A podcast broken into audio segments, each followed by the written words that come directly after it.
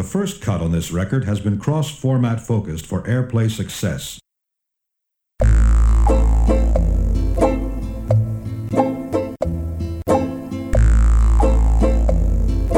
The men beat on their drums.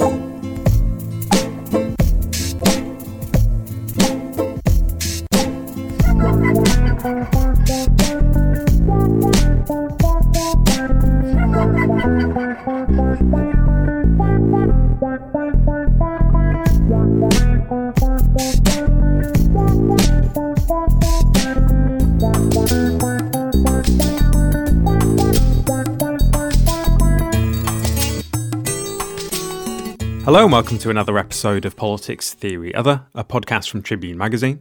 My name is Alex Doherty and my guest today is Kate Crawford. We talked about her book, Atlas of AI Power, Politics, and the Planetary Costs of Artificial Intelligence. We talked about why some proponents of AI are so convinced, against so much evidence, that systems of machine learning will truly be able to replicate human intelligence, and how the extraordinary material impacts of AI systems from rare earth mining to electrical power needs, tend not to be discussed. We also talked about the early history of statistical analysis and the new discipline's relationship to eugenics. And finally, we discussed how workplace surveillance systems, in spite of their apparent novelty, are in some ways replicating the practices of managerial control of the early factory system. Today's show is brought to you by PTO supporters on Patreon and also by Verso Books, who have lots of excellent titles that may be of interest to PTO listeners. One that you might like to check out is Revolution An Intellectual History by Enzo Traverso. In the book, Traverso reinterprets the history of 19th and 20th century revolutions by composing a constellation of dialectical images such as Marx's Locomotives of History, Alexandra Kollontais' Sexually Liberated Bodies, Auguste Blanqui's Barricades and Red Flags, and Lenin's Mummified Body, among others. It connects theories with the existential trajectories of the thinkers who elaborated them by sketching the diverse profiles of revolutionary intellectuals, from Marx and Bakunin to Luxemburg and the Bolsheviks. And finally, it analyses the entanglement between revolution and communism that so deeply shaped the history of the 20th century.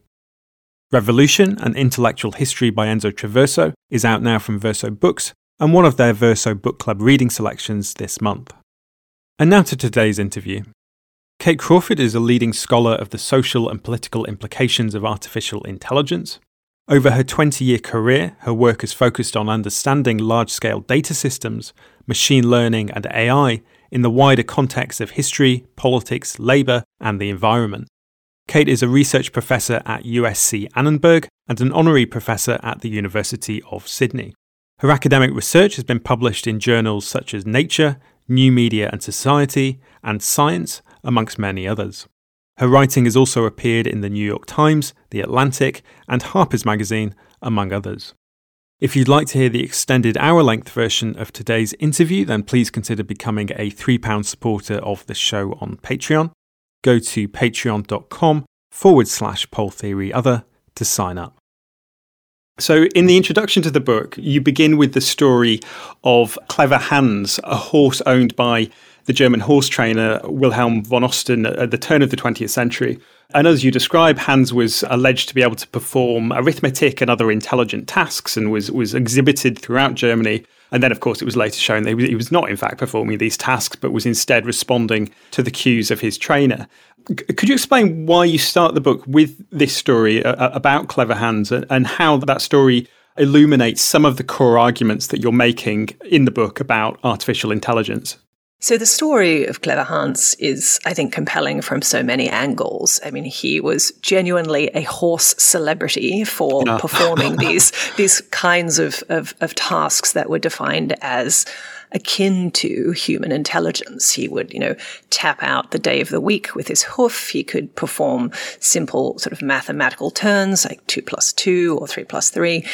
And the way in which he was embraced as, as representing this sort of new combination of human training and non-human intelligence, I think is incredibly important to, to trace and to understand.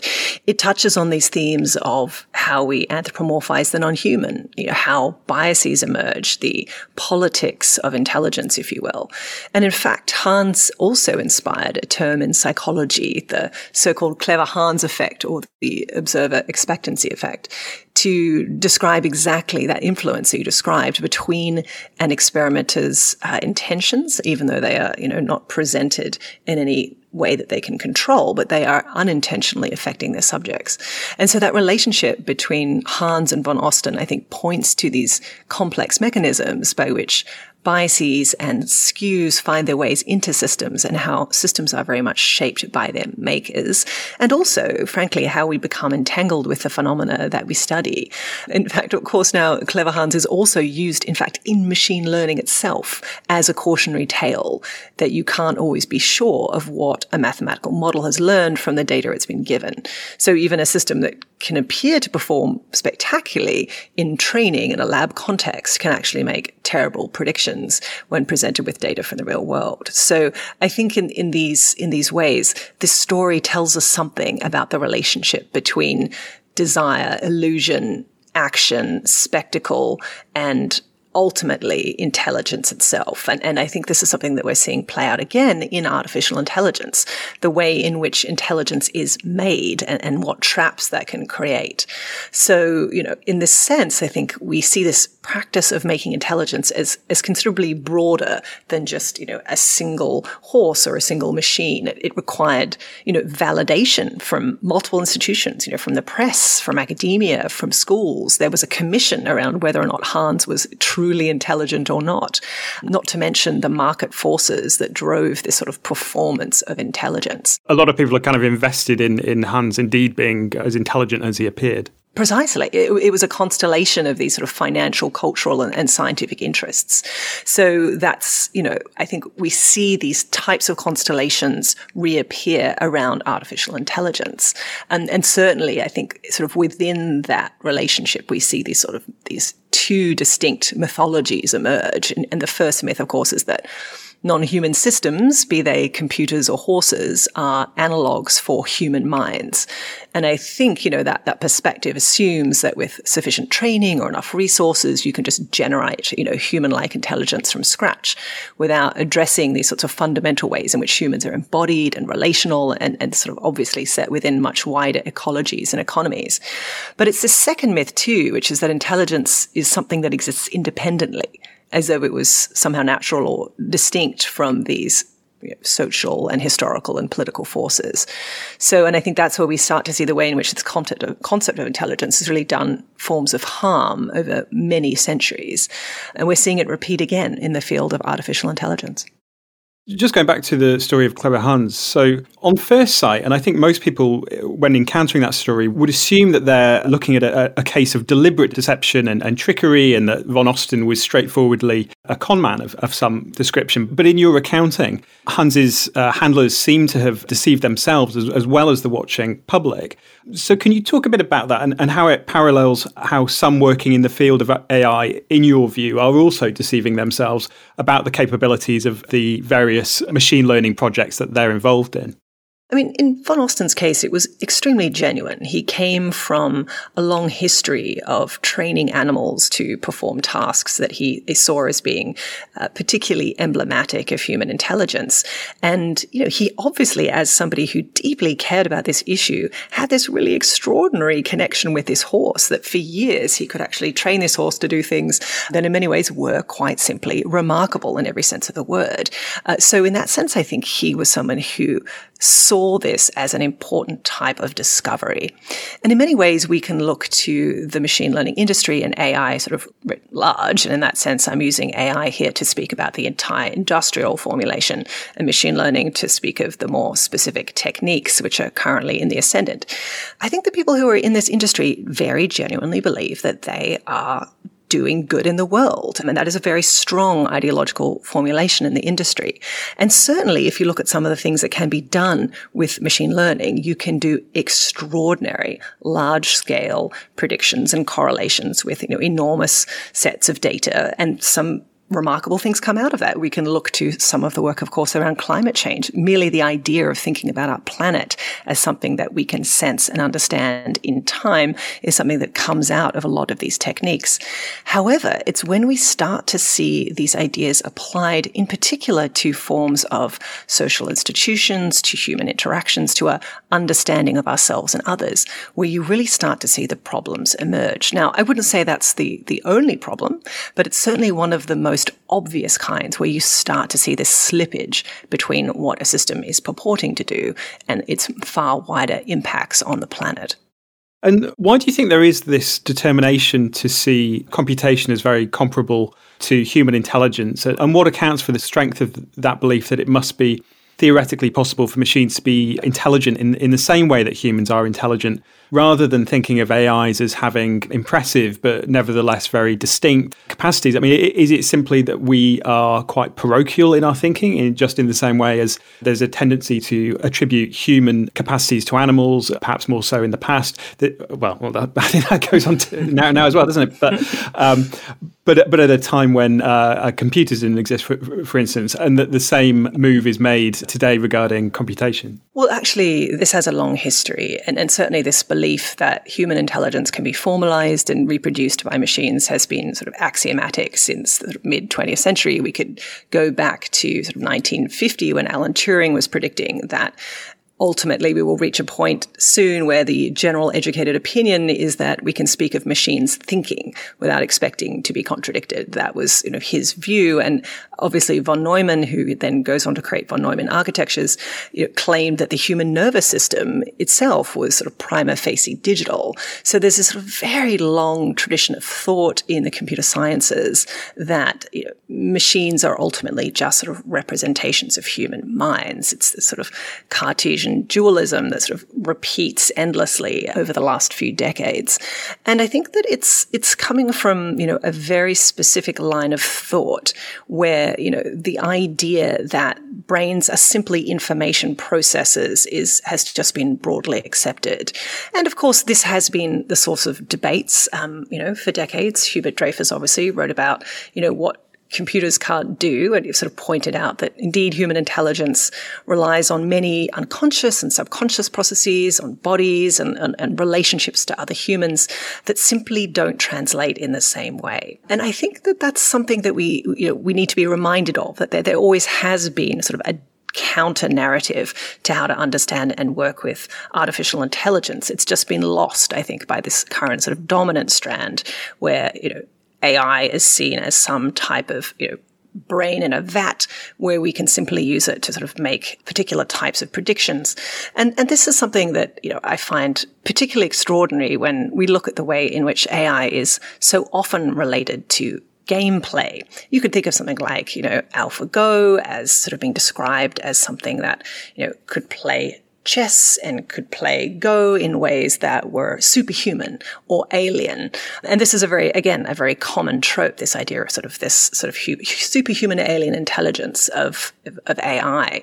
But in actual fact, of course, you know, this is, this is taking us right back to the roots of why games have been a preferred testing ground for AI. You know, they, they present a closed world with defined parameters and clear victory conditions. And, you know, that again sort of comes from the sort of World War II history of, of AI. But this is something that the historian of technology, Alex Campolo, and I have called an enchanted determinism, that these, these AI systems are seen as somehow enchanted, as beyond the known world, yet they're deterministic and that they discover these patterns that can be applied with predictive certainty to questions in everyday life, be it, you know, who should get a job interview or, you know, who should, who should receive bail, for example.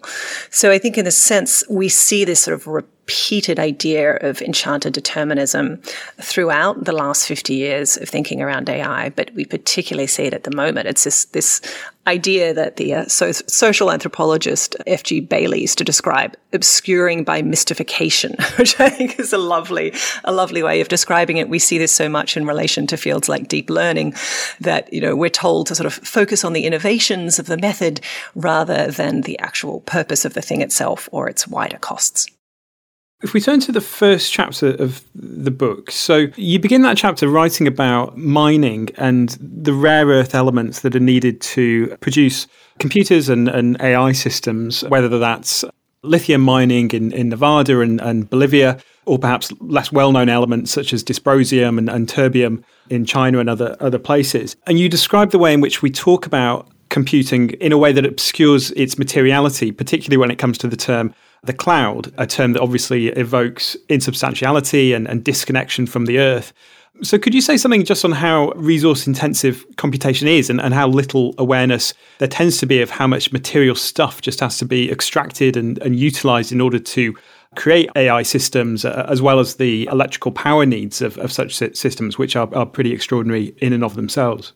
Well, certainly what I'm trying to do in Atlas of AI is, is offer a, a materialist philosophy of artificial intelligence. And, and by that I mean a political economy of how AI is made in the hope that that might begin to suggest a different relationship to it as a way of constructing industrial power.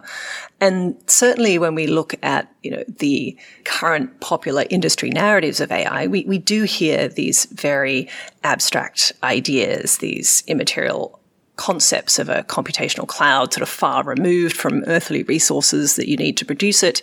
The sort of paradigm where technical innovation is all and the true costs are never revealed. And I think that this is designed to redact the physical planetary infrastructure needed to do AI at scale. And it leaves out these full environmental impacts, the hidden labor and the political deals that make it all possible. And of course, here I'm indebted to the philosophers uh, Hardt and Negri, who refer to the dual operations of abstraction and extraction in information capitalism, that we're you know, extracting away the material conditions of production while extracting more information and resources. Uh, and so I think in that sense of describing AI as fundamentally abstract, distances it from the energy, the labor, and the capital needed to produce it, and the many different types of mining that enable it.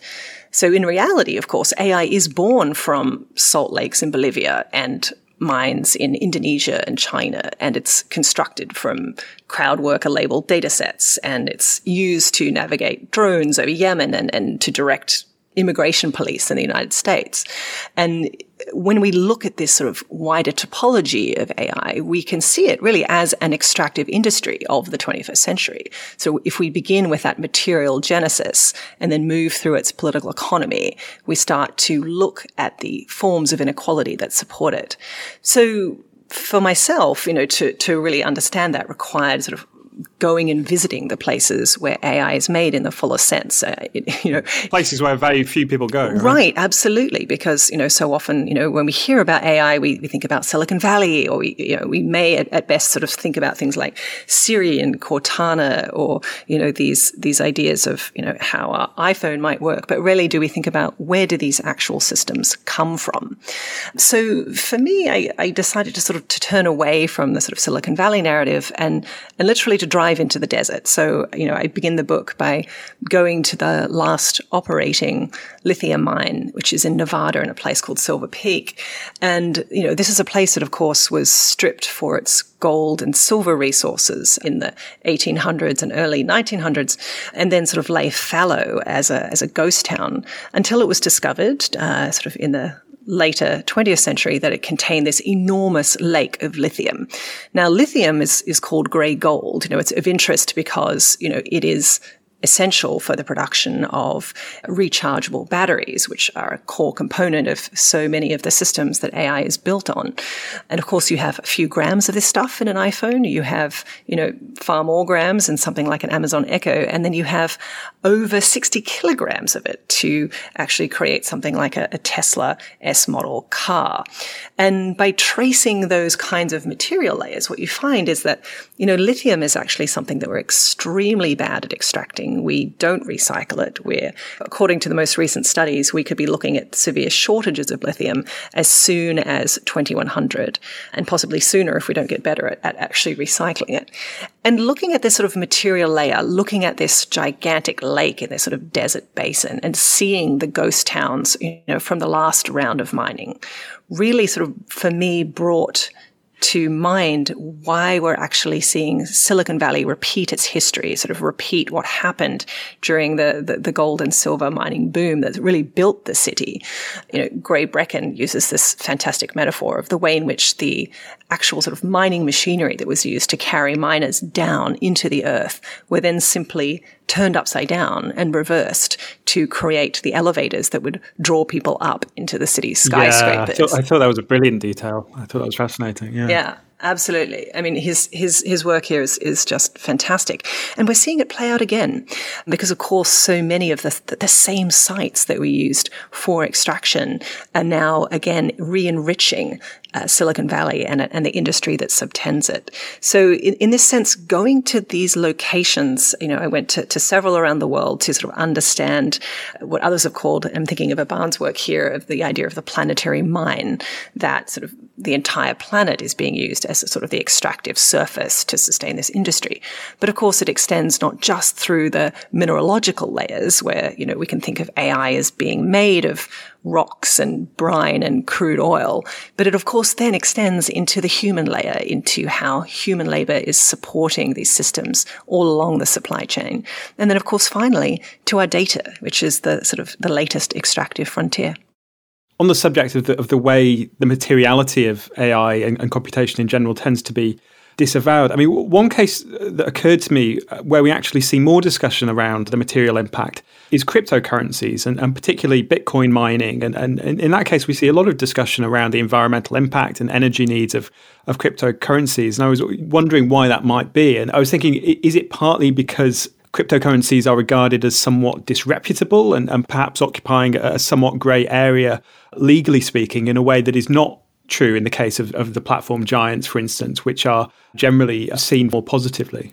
I think that's exactly right. I think in some ways, you know, cryptocurrency has become the megafauna of, of this problem. It's sort of the spectacular example of what happens when you create a system that depends on, in fact, relies on as its sort of proof of work, this sort of enormous series of computational cycles that, you know, have ultimately created such an enormous drain on a planet that is already experiencing such you know extremes of climate and and we're looking at much worse to come. But in that sense it's the fact that i think crypto lives in this somewhat more gray market area of commerce rather than looking at the ways in which so many of the systems that support the absolute sort of traditional economy are doing exactly the same. And, and part of it, I think, is the way in which there's been an intentional blindness to the growth towards sort of supercompute and enormous GPU cycles that sit behind so many of the systems that we use every day. And, and it does relate in some ways, it mirrors that history of mining, that the ways in which externalities were always justified as, well, this is the cost of doing business. I mean, we could go back to sort of the 1500s when Agricola, you know, the, the father of mineralogy said that it was clear to everybody that the gains from pulling uh, minerals out of the earth did not equate to the loss in terms of the ecosystems, the lands and the peoples that it displaced. And, and, and certainly that idea of, you know, the ex- externalities of large scale AI and planetary computation, we rarely look at those costs in full. And so, you know, again, sort of part of part of my experience, having sort of studied this field for you know two decades, was saying I, I am used to looking at these problems from this kind of abstracted perspective. But that is that is part of the trap here. It, it's it's actually what it requires of us is to see the landscapes, the places, and the people who are being affected by these sorts of decisions, who are sort of defined as the mere externalities. You know, only then can we actually make a decision of is this worth it and where is it worth it? Because otherwise we're simply believing this idea that all AI is going to be taking us to, you know, the, the, promised land of the future, when in fact it's in so many ways grounded in, in the logics and the data of the past. In the same chapter, you write on the history of, of the early efforts at statistical analysis, which fed into the emergence of, of computers. And you write about the way that process was entwined with the project of Western colonialism.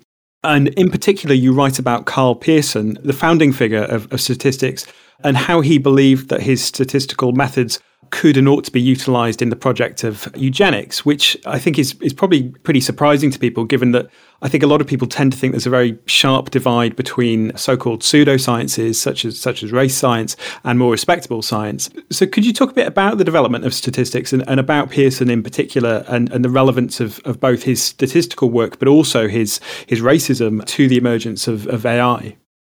Well, you've raised a, a, really core theme in the book, which is that we have to actually go back to these histories to see how they are entwined in the technologies of the present. And, and certainly, if, if, we look to some of the ways in which AI is used in, in quite phrenological pursuits, such as, for example, looking at pictures of people's faces and predicting whether or not they could be a criminal. That's, you know, a paper that was published a couple of years ago. Or again, looking at people's faces to determine uh, their sexuality or their character or their suitability for a job. Again, these are systems that currently exist. And we can trace these back to some of the early biometric eugenicists. And, you know, Karl Pearson is one, but of course he was an acolyte of Sir Francis Galton, who, you know, came up with the term eugenics and of course is, is you know, the father of, of statistics in this sense. And this relationship, of course, to the idea of correlation, which was so core to their project, not just, you know, and this was particularly true of Pearson, to sort of expand these ideas of causality and correlation beyond the natural sciences and, and into the way in which sort of humans reproduce and function in the world. I mean, this is where, you know, we can see that the true horror of, of the eugenic project. But honestly, you know, it's such a rich and important set of topics that we go back to understand the relationship between statistical methods and, and ways of seeing the world. And there is, in fact, a fantastic new book that will be coming out in a few months by Wendy Chun called Discriminating Data that focuses exactly on these relationships. And she has this, this wonderful way of talking about this sort of history. And she makes it very clear that obviously the use of statistical methods are not developed by eugenicists are not necessarily eugenicist, but what you can do is look at these sorts of relationships in this history between the way in which the world is understood and making the future coincide with the sort of selectively discriminatory past. And, and let, let me explain what, what that means. I mean, certainly something that Wendy and I have talked about for some time is this core problem in machine learning, which is that, you know, if we look at the way that you create, say, a, a, supervised machine learning system, is that you give it an enormous amount of training data, which is labeled often, you know, by crowd workers for pennies on the dollar. And that becomes your ground truth. Now, obviously, if, you know, that data is is looking at sort of police arrests in New York from sort of 1995 to 2010, and we're looking at periods that then correlate, you know, with the stop and frisk program, you know that that data is telling a very skewed story around the ideas of, you know, risk and threat and crime in a city. But this very obvious uh, formulation is, is nonetheless ignored time and time again when data from the past is, is seen to be some sort of clear neutral ground from which to generate systems. And the ways in which, again, so-called, what used to be called big data, which has become in many ways the substrate for artificial intelligence, you know, th- those ideas in big data around sort of correlation. We can just see, you know, we can see correlations and we can draw forms of inference from that without having to think about where they might be coming from is, is part of this core problem that I think takes us all the way back to Galton and Pearson. On that use of data, to effectively profile people that you, that you describe. So you have a chapter in the book where you write a lot about facial and speech recognition systems and, and, the, and the data sets that they depend on, as, as you describe there. And on speech recognition, you write about the speech recognition group at IBM Research and, and how hard it was for them to come by data sets in their early years. And you describe how they created their data sets from sources such as recordings of antitrust lawsuits brought against the company. And, and you also write about how the reams of communication in, in the uh, Enron scandal became a major re- resource for such data sets. Why were they drawing on these particular data resources? Were they simply what there was to hand? And, and what were the consequences of developing speech recognition AI from these very unusual sources? Well, to, to, understand that, I mean, I think we have to go back to what was happening in the 1970s and 1980s when artificial intelligence researchers were moving away from what were known as expert systems approaches towards these more probabilistic or brute force techniques. And one of the really key industrial examples was IBM Research and the speech recognition group that was headed by Fred Jelinek and Lalit Bahl, Peter Brown, and, and Robert Mercer, in fact, as well. Of course, this was before Mercer became a billionaire and it was associated with funding, you know, Cambridge Analytica and Breitbart News and Donald Trump's election campaigns. He was, you know, back in the old days working in this speech recognition group. And, and what they did is that they focused on using statistical methods rather than linguistic principles to understand language. So you'd look at how often words would appear in relation to one another rather than trying to teach a computer to understand a grammatical principle. So in, in order to do that, you're really doing really large scale pattern recognition, which requires an enormous amount of real speech and text data. And, uh, you know, here I want to sort of particularly give a shout out to a fantastic study of the, of this IBM group that was done by Xiaochang Li at Stanford. And, and she sort of writes about the way that this produces this kind of radical reduction of speech to data. So, you know, the sort of the object of study ceases to matter. It's its exist- existence as data itself. And in order to do this, of course, you have to have you know, large amounts of text data, but that was actually really difficult to do, you know, particularly in sort of the, the, late 1960s and early 1970s. And they tried lots of different ways to get text. You know, they tried IBM technical manuals, which, you know, surprise, surprise, were very far from everyday speech. Then they tried children's novels. They tried patents, but actually it was a, it was in fact a, a major antitrust lawsuit that was filed against IBM that went for 13 years and had, you know, over a thousand witnesses that became the kind of jackpot for the group because it contained this sort of corpus of over 100 million words. And so there you start to see the seeds of later problems being planted. We start to see these sort of text archives being applied as though they are neutral collections of language, as though there's this sort of general equivalence between, you know, the words that people might use on a witness stand to the words you might use if you're, you know, chatting to to someone in sort of everyday life and the idea that all text and images can be just interchangeable as training data without their rich cultural context or specificity. But of course, you know, language and images are not inert substances, you know, that just can be applied, you know, wherever without importing their histories and their meanings. You know, I think that's something that, that George Lakoff has sort of captured perfectly when he sort of writes about the fact that there's no neutral ground for language. And the same is also true for images. So we sort of see this sort of shift towards moving from an image or a piece of text to an infrastructure. And that becomes the basis of so much of what is now understood as contemporary machine learning, which is that effectively we have these data sets of images and text where their origins have been erased and that in, in the types of biases or classificatory politics, more importantly, that they contain are ignored and it's just seen as this sort of inert substance. And what would be an example of the negative consequences of those forms of classification that are disavowed and obscured in that way?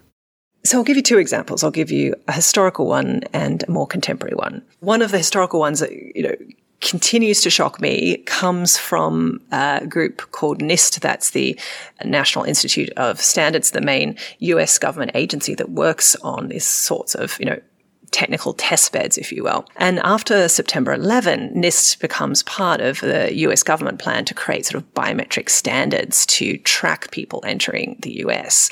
And it becomes a sort of turning point in facial recognition. It sort of drives this much bigger demand for these techniques. And so NIST creates these databases which contain thousands of photographs of deceased people with multiple arrests, ultimately mugshots of people sort of going through repeated encounters with the criminal justice system. And they become this kind of standard system that's used to test your facial recognition algorithms to sort of compare their algorithmic accuracy. But I actually, you know, looked at these databases and went and sort of looked at the images, which of course is, is not what they're designed for. They're designed for sort of, you know, machinic vision. But these, of course, are people and, and they're people, you know, who are clearly distressed. Some are injured, you know, some are, you know, crying. These are just horrific images with no context or caveats, and they've just been used as a technical infrastructure.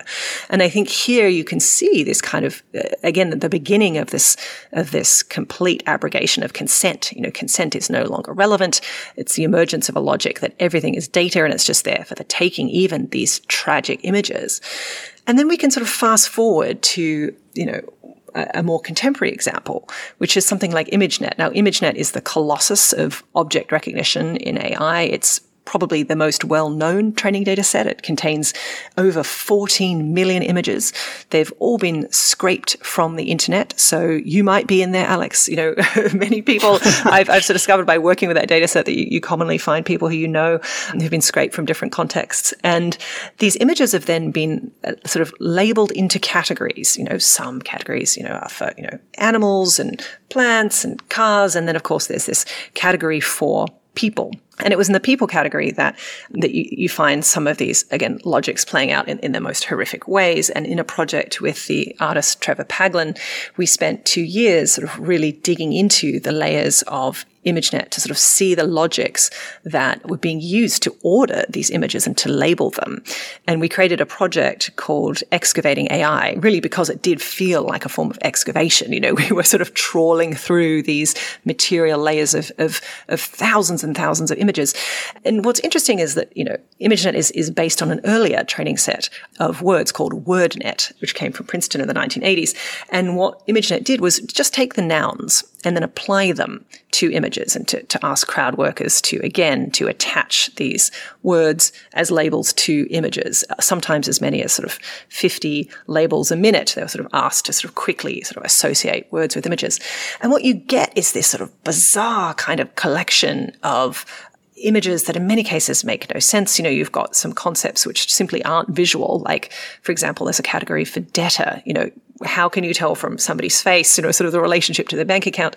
Um, and then, of course, you, you find you know, nouns that you know, may seem fairly you know, unproblematic, like, you know, uh, you might have one for chief executive officer. But when you start to look at the images and you start to see, oh, most of these images are of men and they're of white men. White men in a suit, yeah. You're right. You start to see, ah, I see there's a classificatory politics at work here.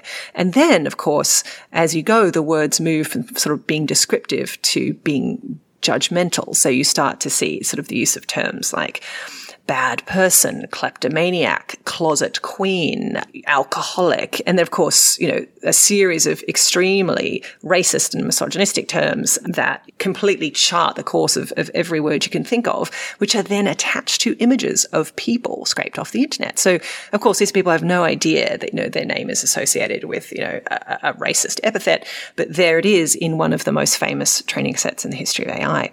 So in, in doing this, what we saw was, of course, this problem that's known as quote unquote bias in AI is, is, is really just the tip of the iceberg. That that's looking at the outputs of these technical systems. And what we've been doing is really looking at the inputs, looking at these systems of knowing, these politics of knowledge that are shaping these systems. And you can see them in these layers of data and labels. You can see them in the way that people are being classified as objects. You can see it in the way that, you know, gender in so many systems is used as, as sort of a binary or the way in which sort of race is used as something that you can attach based on, you know, the image of someone's face and then applied to, you know, one of four categories. I mean, these, these absurd kind of, again, highly kind of colonialist traditions of, of population classification being reborn again in these technical systems that are supposedly futuristic in their orientation. Yes. And these are having very significant real world effects in terms of, for instance, racial profiling at airports associated with the national security services and, and, and so on. And there's a kind of a, a, vicious circle going on whereby the AIs make it more likely that you're going to be picked up by these systems if, if you uh, fit the profile, which in and of itself then makes you more likely to be apprehended again by law enforcement agencies and so on. Exactly right. It, it's it's the Ouroboros of, of AI, and, and we see this happen time and time again. Is that these sorts of data sets that were premised on particular types of you know racialized and gendered logics and logics of, of oppression and marginalization are then sort of again reinforced through technical systems, baked in, if you will, sort of reproducing and, and tightening the ratchet that already existed in terms of, you know, which populations were surveilled, which populations were imprisoned. And again, that's the legacy that we're living with today. In the 1920s, Americans consumed 75% of the world's rubber, but only 1% of it grew under the US flag. Empire of Rubber tells a sweeping story of capitalism, racial exploitation, environmental devastation, and resistance as the Firestone Tire and Rubber Company transformed Liberia into America's rubber empire. Historian and filmmaker Gregg Mitman unearths a history of promises unfulfilled, revealing a history of racial segregation and medical experimentation that reflected Jim Crow America. As Firestone reaped fortunes, wealth and power concentrated in the hands of a few elites, fostering widespread inequalities that fed unrest and eventually civil war. Empire of Rubber, Firestone's Scramble for Land and Power in Liberia by Gregg Mitman, is coming soon from the new press. If we turn to another chapter in the book, so you have a chapter on labour and, and you describe visiting an, an Amazon fulfillment centre in New Jersey. And so much of the discussion around automation tends to be in terms of the extent to which automation will render workers unnecessary to the productive process. But you write in the book that you're you're less interested in, in, in that question and, and more interested in the way in which in places like Amazon's fulfillment centers, people are, as you put it, increasingly treated like robots and what that means for the role of labor. So, could you talk about what your impressions were of the fulfillment center and, and in particular, the treatment of workers by, by management and how workers were interacting with and, and coping with Amazon's automated systems? For me, this was a, a, transformative experience, certainly. I think in some ways the Amazon Fulfillment Center has become a type of emblem of, you know, contemporary blue collar work, but in actual fact, I think it, it stands for so much more. It actually relates to a complete sort of ethos around how work is compartmentalized and managed, um, the relationship of, of time to labor, and the relationship of bodies to algorithmic systems. So the one that I visited was in Robbinsville, in New Jersey, and and it was interesting because, of course, one of the first things I noticed when I walk in is is the extraordinary sound.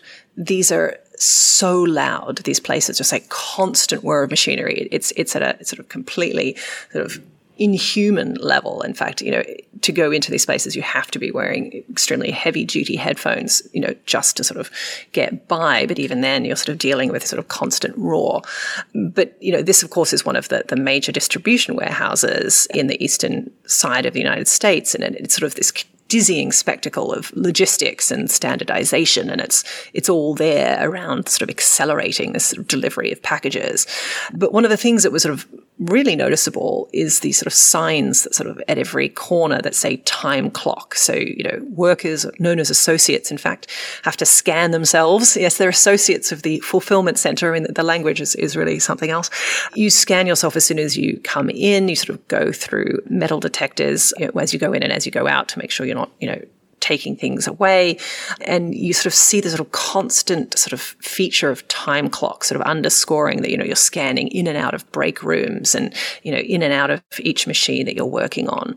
So just as the packages are being sort of scanned in the warehouse, so too are the, the workers constantly being scanned and, and monitored for, for producing the, the, the greatest possible efficiency. And as, you know, has been reported by, by many journalists who've, who've also been in these spaces, you know, you have a very limited amount of time that you can be off task. You have, you know, very short meal breaks. There are these giant dispensing machines that are full of painkillers. And of course, by working in these spaces, it's, it's extremely sort of physically taxing. And I saw many people wearing, you know, support bandages and, you know, clearly, you know, carrying injuries. But it's actually the psychological piece that, that was also really striking, which is that, you know, you're working in relationship to a screen that's sort of tracking your, your, what's called picking rate, the, the rate at which you're actually getting to move objects from one place to another. And that that sense of pressure of sort of making the rate is something that, you know, is, is such a, a profound and horrifying experience and something that again now, you know, the, the push to unionization within Amazon, which is, you know, continually being beset by management and, and I think in many ways undercut by Amazon and other companies. But the unions will actually, and the people seeking to unionize will tell you that this is a really common experience of extreme worker stress. And again, we can look to how these, these types of algorithmic management software, also known as bossware, is of course moving into many other kinds of labor, into, you know, spaces of of white collar labor as well as, as sort of these more traditional sort of working class spaces, it's sort of throughout the working ecosystem. And now, of course, in a pandemic, when so many people, you know, those who are lucky are working from home, if they still have their jobs, are now being to these forms of surveillance and tracking through cameras, through, you know, tracking how many times they, you know, make sales or write emails, that there are these mechanisms and software platforms now to compare worker to worker, to sort of make recommendations on, you know, who to hire and who to fire. So again, that sort of deepening of these logics into the experience of contemporary work is something that was certainly clear then. And, and I think in many ways it's, it's only more accelerated now. You've been listening to Politics Theory Other, a podcast from Tribune Magazine. If you would like to hear the extended version of today's interview and of other PTO shows, then please consider becoming a supporter. You can get access to extended versions of PTO episodes from £3 a month, and if you're outside the UK, you can also now support the show in US dollars or euros. Go to patreon.com forward slash poll theory other to sign up. Thanks for listening.